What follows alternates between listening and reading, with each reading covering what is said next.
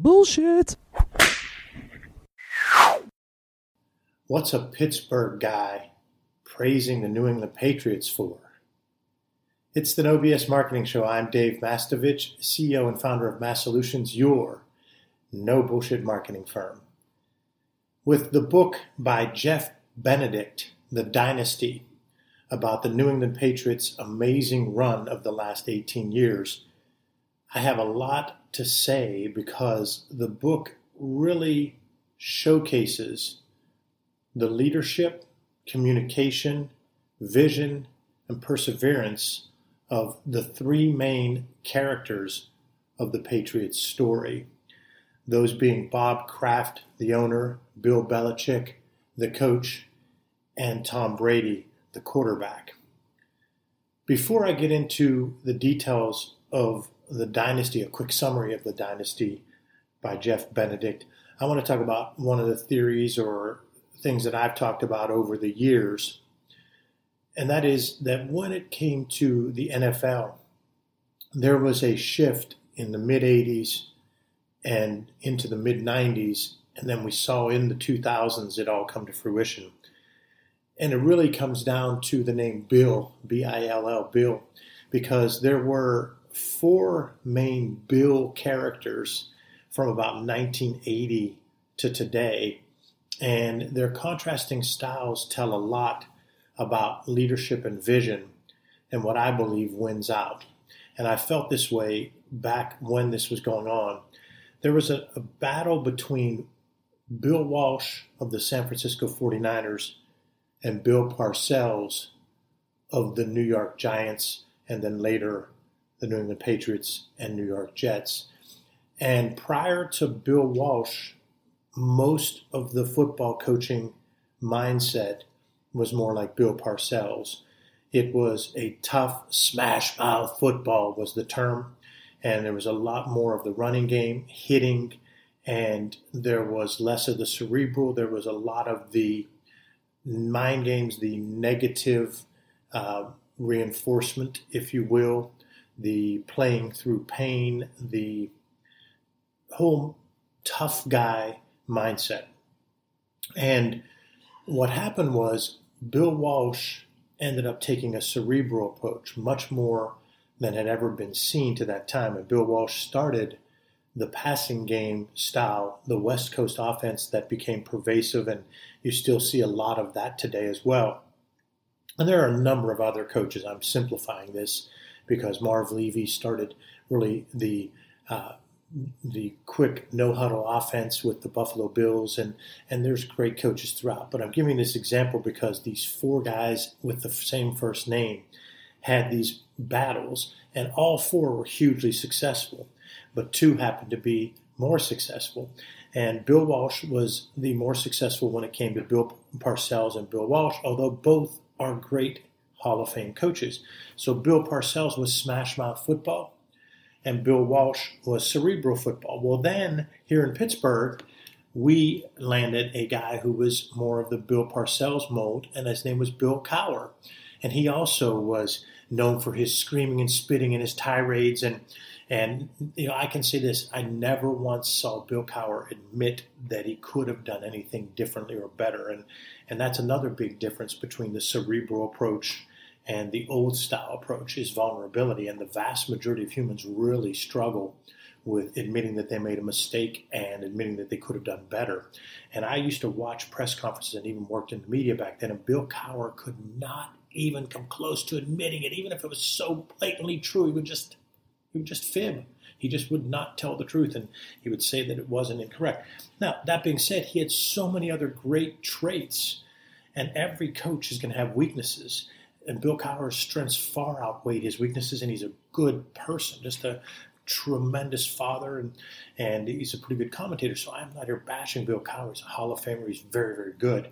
And, and we were lucky to have him. It's just the difference between a Bill Walsh, Bill Parcells, Bill Cowher, Bill Belichick. And so in the early going, Bill Cowher's teams had their way with Bill Belichick's teams. When Bill Belichick was in Cleveland, it was Cowher's teams won eight games to Belichick's three.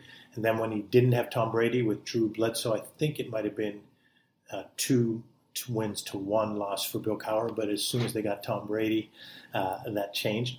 So Bill Belichick took the cerebral approach as well.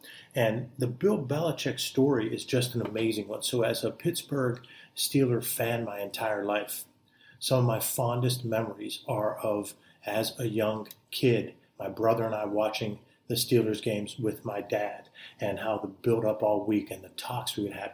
Then in high school and college, beginning to watch the games with my friends, my roommates, a couple of them, Sam and, and Juice. Uh, watched a ton of Steelers games in uh, roughshod, nasty uh, apartments and houses.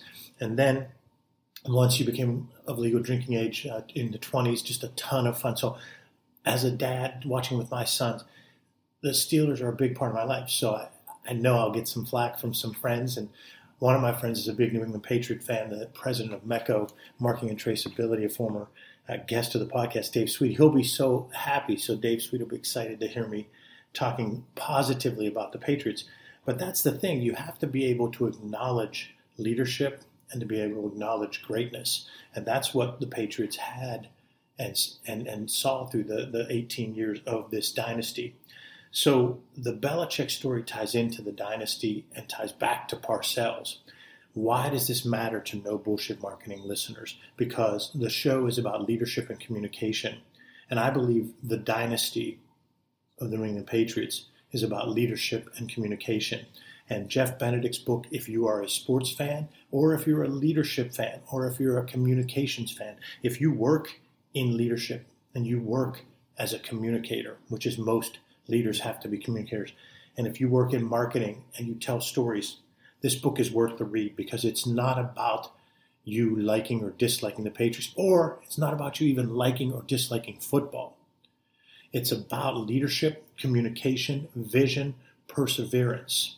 So let's jump in to the Jeff Benedict story about the dynasty if you're a Patriots fan, you know all this stuff. Just like as a Steelers fan, I know all the backstories about the Steelers. But I probably heard some of these stories in the past about the Patriots, but I didn't know in detail as much as I quickly learned in this book. So, Bob Kraft, I want to talk, start off by talking about vision because his vision as a business leader is why the Patriots dynasty happened he had the vision when he started at one company to see that he needed to shift to meet a customer need into another company. He grew that company and became wealthy. He was always interested in the Patriots, was a season ticket holder, had the same philosophy as many of us out there. Like my dad watched games with me, and we were always all about the Steelers. Bob Kraft had season tickets and always took his sons to the Patriots game. I can relate to that, taking my sons to NBA games, to Steelers games, to all kinds of events. And he had the vision. He knew that he wanted to have a chance to buy the Patriots. And when the longtime owners, the Sullivans, were thinking of selling, he made a pitch. And um, he didn't get the chance. But he did see that he did a bunch of research and saw that the stadium and the parking lots uh, were up for management. And he was able to parlay that by having the rights to the stadium and the parking lots. So if you think about it, that's where the money is made on concessions and parking and so forth. So when the Patriots sold to Victor Kiam, who was the uh, razor guy, he had a brief, lousy tenure because of an absence of leadership and poor communication while with the Patriots. It doesn't mean he didn't do amazing things in his life he might have been fantastic. I don't read his story enough. I just know he became a multimillionaire. So financially, he was a huge success. And he grew a company, so he obviously was able to lead. But when he was with the Patriots, Victor Kiam didn't read that contract well enough. And there's a story in the book, The Dynasty, about how he came to a Patriots game and he was in his coat and, and dressed up. And the stadium was such a mess that mustard came down through the stadium seats above him and water splashed on his head when he's walking down to meet with Kraft and he told Kraft, this deal is not fair. We have to have a new contract. And Kraft said, we have a contract. You should have read that contract. Well, that's what led to Kiam to not make enough money, and he had to sell to Bob Kraft. So he was an astute business person who was a leader and had the vision.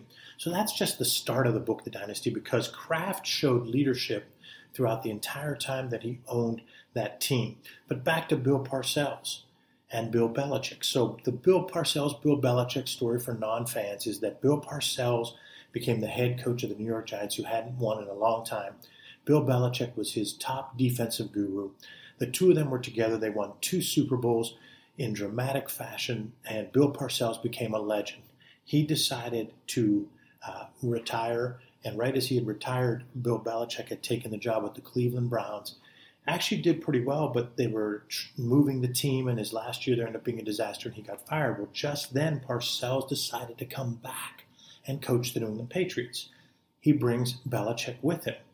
So Parcells had this stubborn, old school style where the way he treated people was abrasive. He didn't want the owner in the locker room necessarily. So he and Bob Kraft had battles. And where Bob Kraft showed that leadership and that communication, that vision, that perseverance was he knew that he didn't know the ownership mindset yet.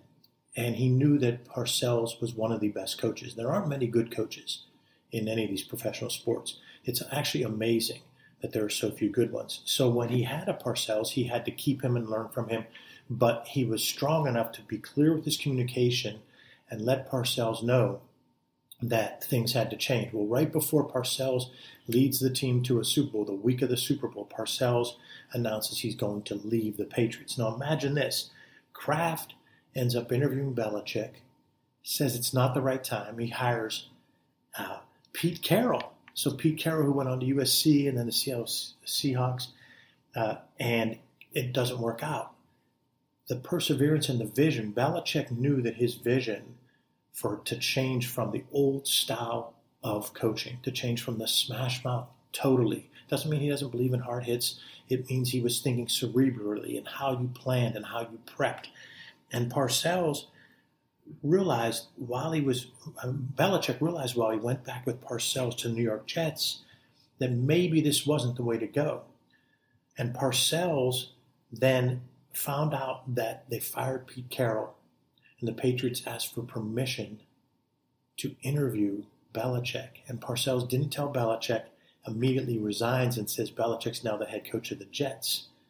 Belichick famously stayed uh, only, I think, six days and then resigned because he then met with Kraft. And Kraft had had the vision to say, years ago it wasn't the right timing, but now it is where is all this going? So it was a completely different mindset by Belichick. He is so much more detailed. In fact, I'm going to go to the book to get this story because I can really relate to this as my assistant coaches, my assistant basketball coaches over the decades of my coaching made fun of me in this same way.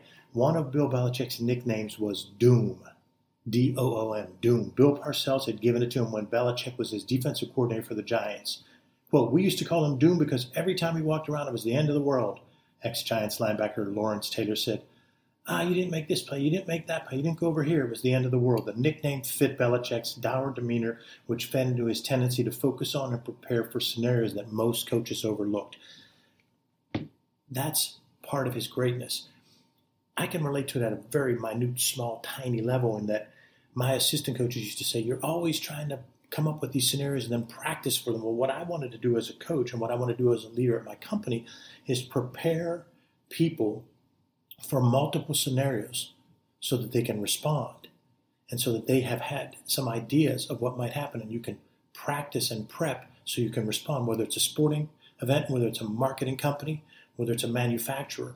And I've been teased about this both in the business place and in the basketball setting as a coach and I'll take those lumps because it, it, it is negative sometimes. Sometimes, you know, I've got to get better and reduce that negative tinge. But the major emphasis of it is what is correct. And that's the principle of preparing and trying to look at potential scenarios that can happen. And then practicing what you would do if that scenario would happen.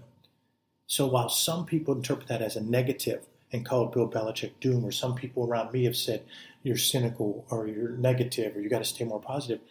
That's not always the case.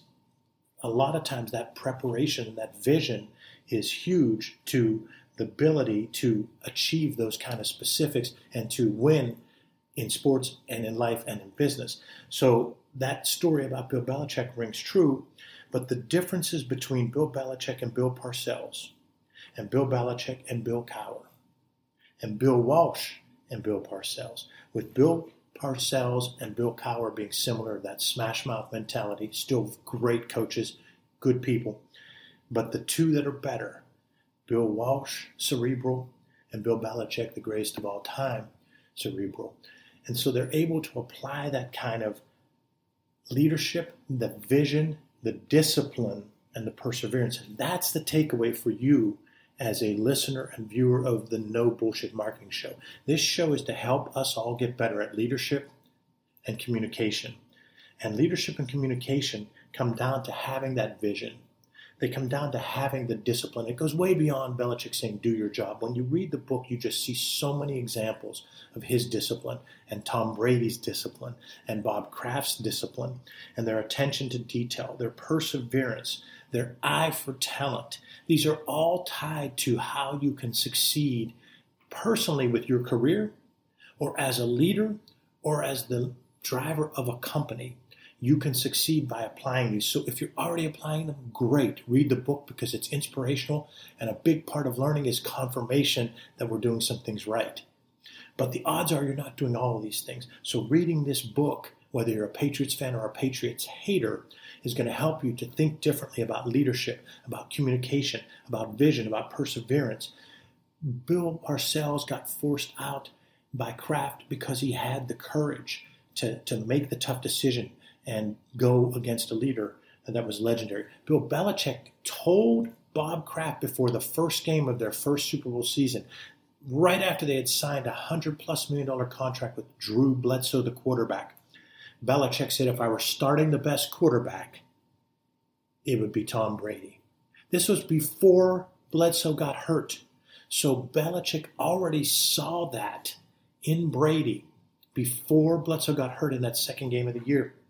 And then he had the leadership to come back and say, I'm going with who I think is better and who helps the team more, which was a tough leadership call because you had just signed this big contract to, at that point, the most successful quarterback in the franchise's history. And he was pretty good, but he wasn't great.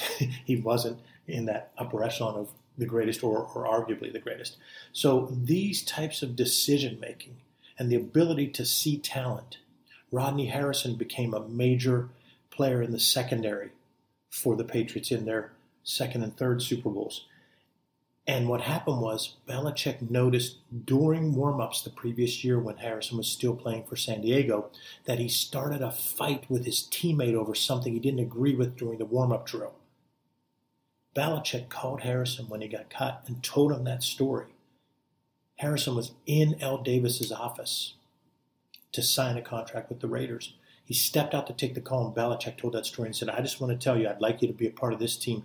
I just loved your fire and your attention to discipline and detail when you argued with the teammate during warmups. Now imagine you being that player.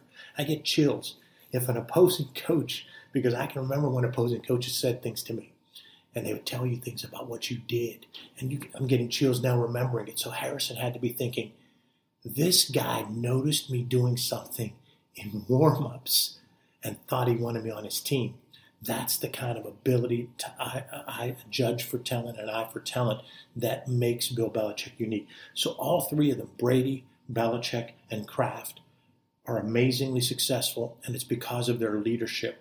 It's because of their ability to judge talent. It's because of their discipline, their work ethic, and their perseverance. And this book, The Dynasty, by Jeff Benedict is way beyond sports and it's way beyond whether I'm a Pittsburgh Steelers fan, which I am, or whether someone hates the Patriots or loves the Patriots. It's a great book about leadership, about communication, and about success.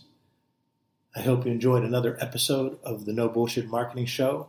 Remember, ask yourself what's the big idea and build your story around the answer. It's all about bold solutions, no BS.